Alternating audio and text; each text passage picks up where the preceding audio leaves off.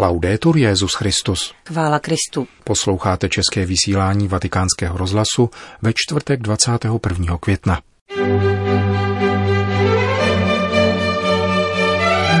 Misie jsou nezaslouženým darem ducha, nikoli výsledkem strategií, píše Petrův nástupce v poselství papežským misijním dílům. Příliš často chtěla církev dokazovat, že je z tohoto světa a věnovala se všeobecně schvalovaným věcem spíše než apoštolátu, říká kardinál Robert Sarach. Dnešním pořadem provázejí Johana Bronková a Milan Gláze. Zprávy vatikánského rozhlasu. Vatikán. Petrův nástupce se obrátil obsáhlým poselstvím ke členům papežských misijních děl, kteří se měli setkat v Římě na výročním plenárním zasedání, zrušeném kvůli pandemii. Varuje v něm před reklamní oslavou vlastních iniciativ, protože v misiích se má zrcadlit bezplatnost obdrženého daru.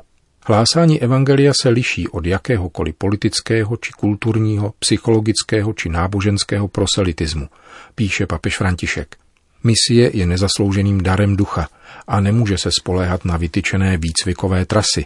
Ani nelze svěřit onomu církevnímu aparátu, který se zdánlivě vstřebává v utkvělé představě, že musí doporučovat sám sebe a vlastní iniciativy, a to též formou reklamy. Nejniternější genetický rys církevní misie naopak spočívá v tom, že je dílem Ducha Svatého a nikoli důsledkem našich úvah či úmyslů, připomíná římský biskup. Radost darovaná duchem je milostí a jedinou silou, kterou máme, abychom hlásali evangelium. Spása neplyne z naší misionářské činnosti ani z našich proslovů o vtěleném slovu. Nýbrž nastane jedině tehdy, když se náš zrak setká s tím, kdo nás povolal. Je tudíž důsledkem i odrazem radosti a vděčnosti. Evangelium hlásá ten, kdo dosvědčuje dílo někoho jiného. Na základě apoštolské exhortace Evangelii Gaudium pak svatý otec popisuje rozpoznávací znaky misie. Především je to její přitažlivá síla. Církev ve světě neroste skrze proselitismus, nýbrž tím, co na ní přitahuje. Pokud nás Ježíš přitahuje a jeho následování nás naplňuje štěstím, druzí si toho všimnou a může je to udivit.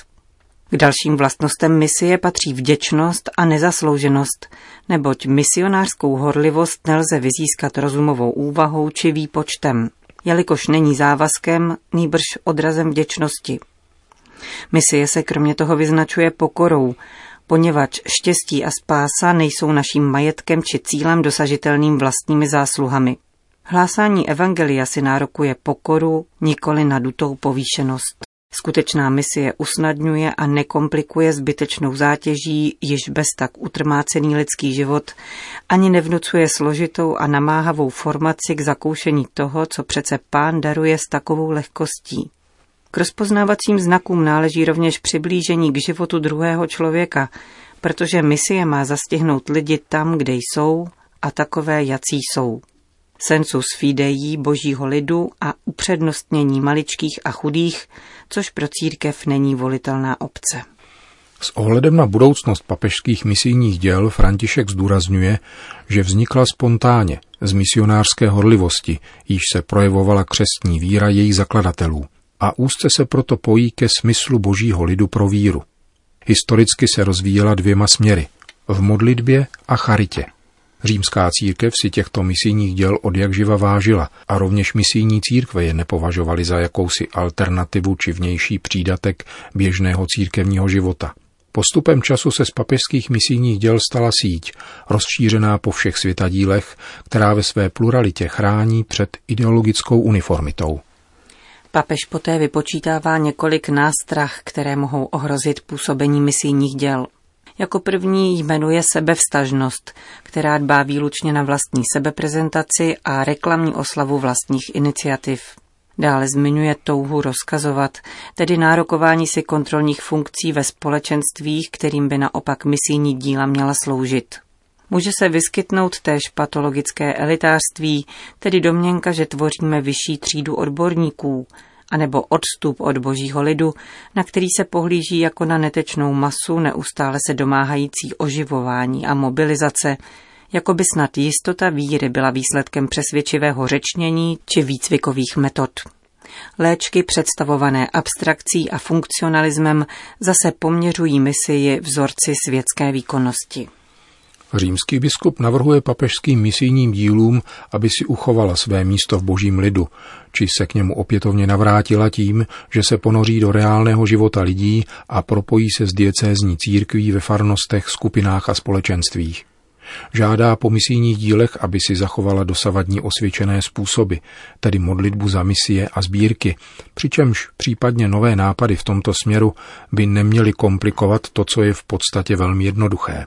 Papežská misijní díla mají sloužit misijnímu poslání v místních církvích, což nevyžaduje řídící ústředí či vynikající stratégy, níbrž naopak práci v terénu, aniž bychom sami sebe sterilizovali do byrokraticko-profesionální dimenze.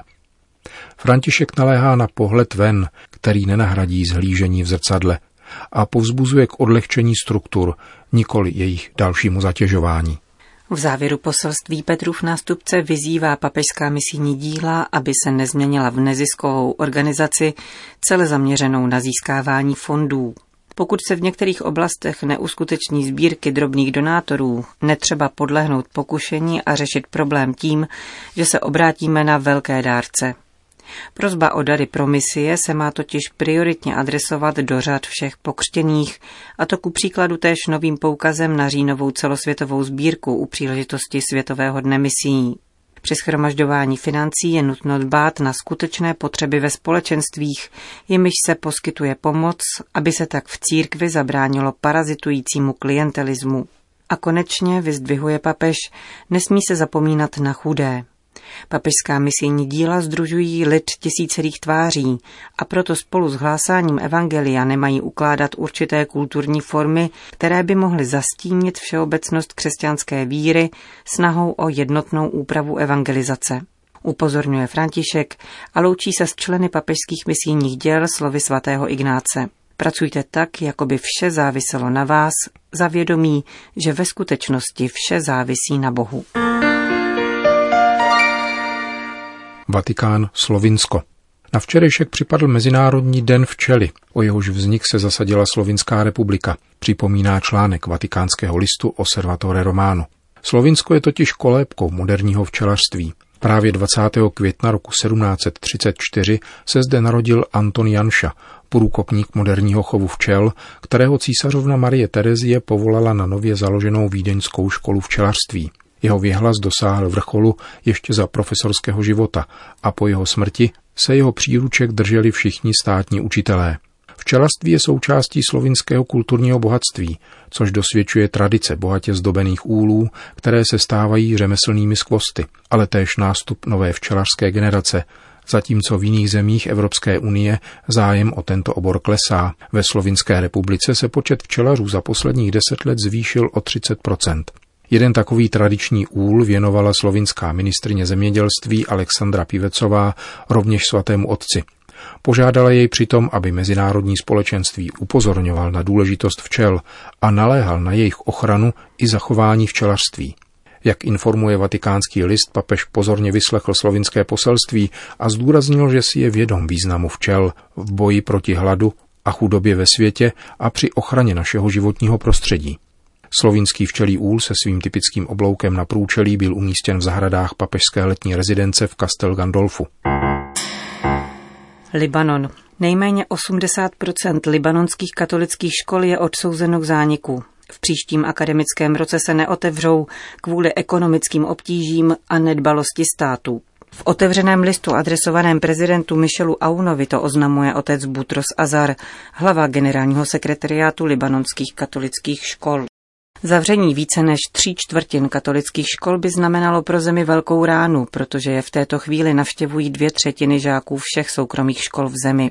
V rozhovoru doprovázejícím text listu v libanonském deníku Lorient Le Jour otec Azar připomíná, že soukromé školství se dostalo do vážných obtížích už v roce 2018, kdy nový zákon upravující platy zaměstnanců ve veřejné sféře penalizoval zaměstnance vzdělávacích institucí a donutil řadu menších škol dosud podporovaných státem k ukončení činnosti nebo drastickému snížení učitelských platů.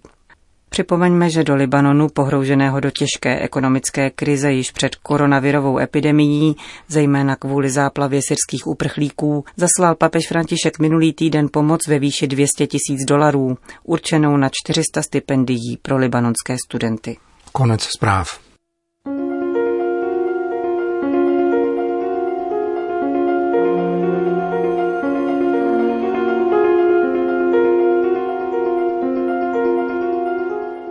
Příliš často chtěla církev dokazovat, že je z tohoto světa a věnovala se všeobecně schvalovaným věcem spíše než apoštolátu, říká gvinejský kardinál Robert Sarach, stojící v čele Kongregace pro bohoslužbu a svátosti.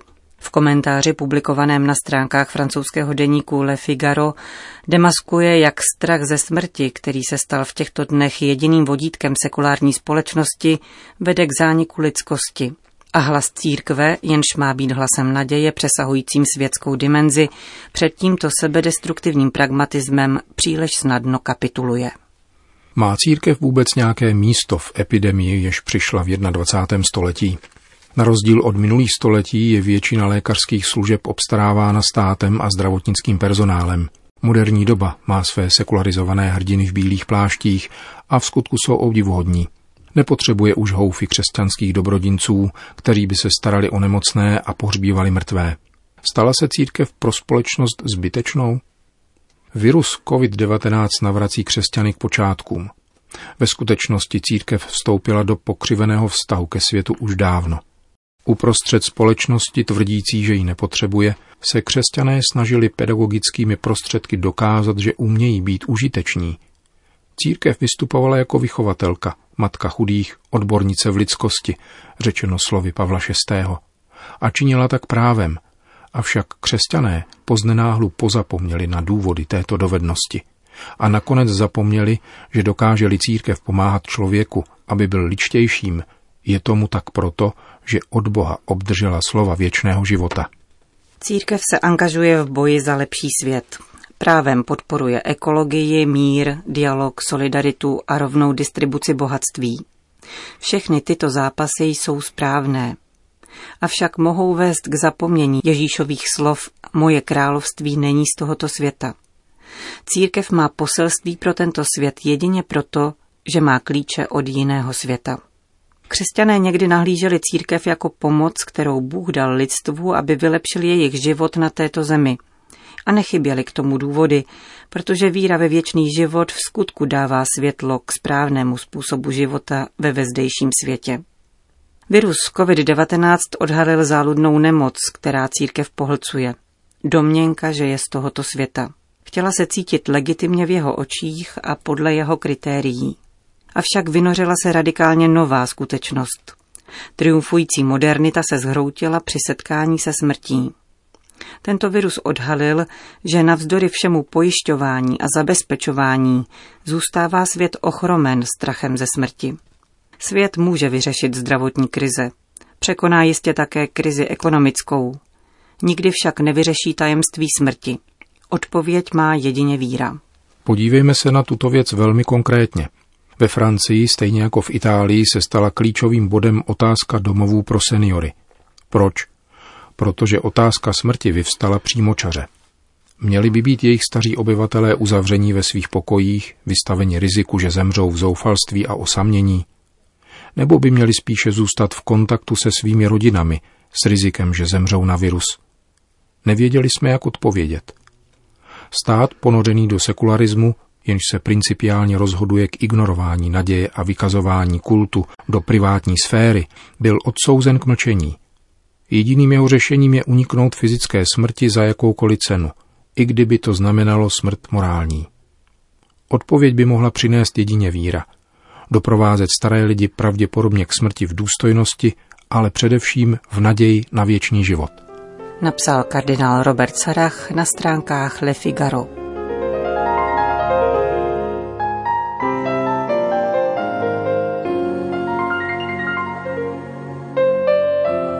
Končíme české vysílání vatikánského rozhlasu. Chvála Kristu. Laudetur Jezus Christus.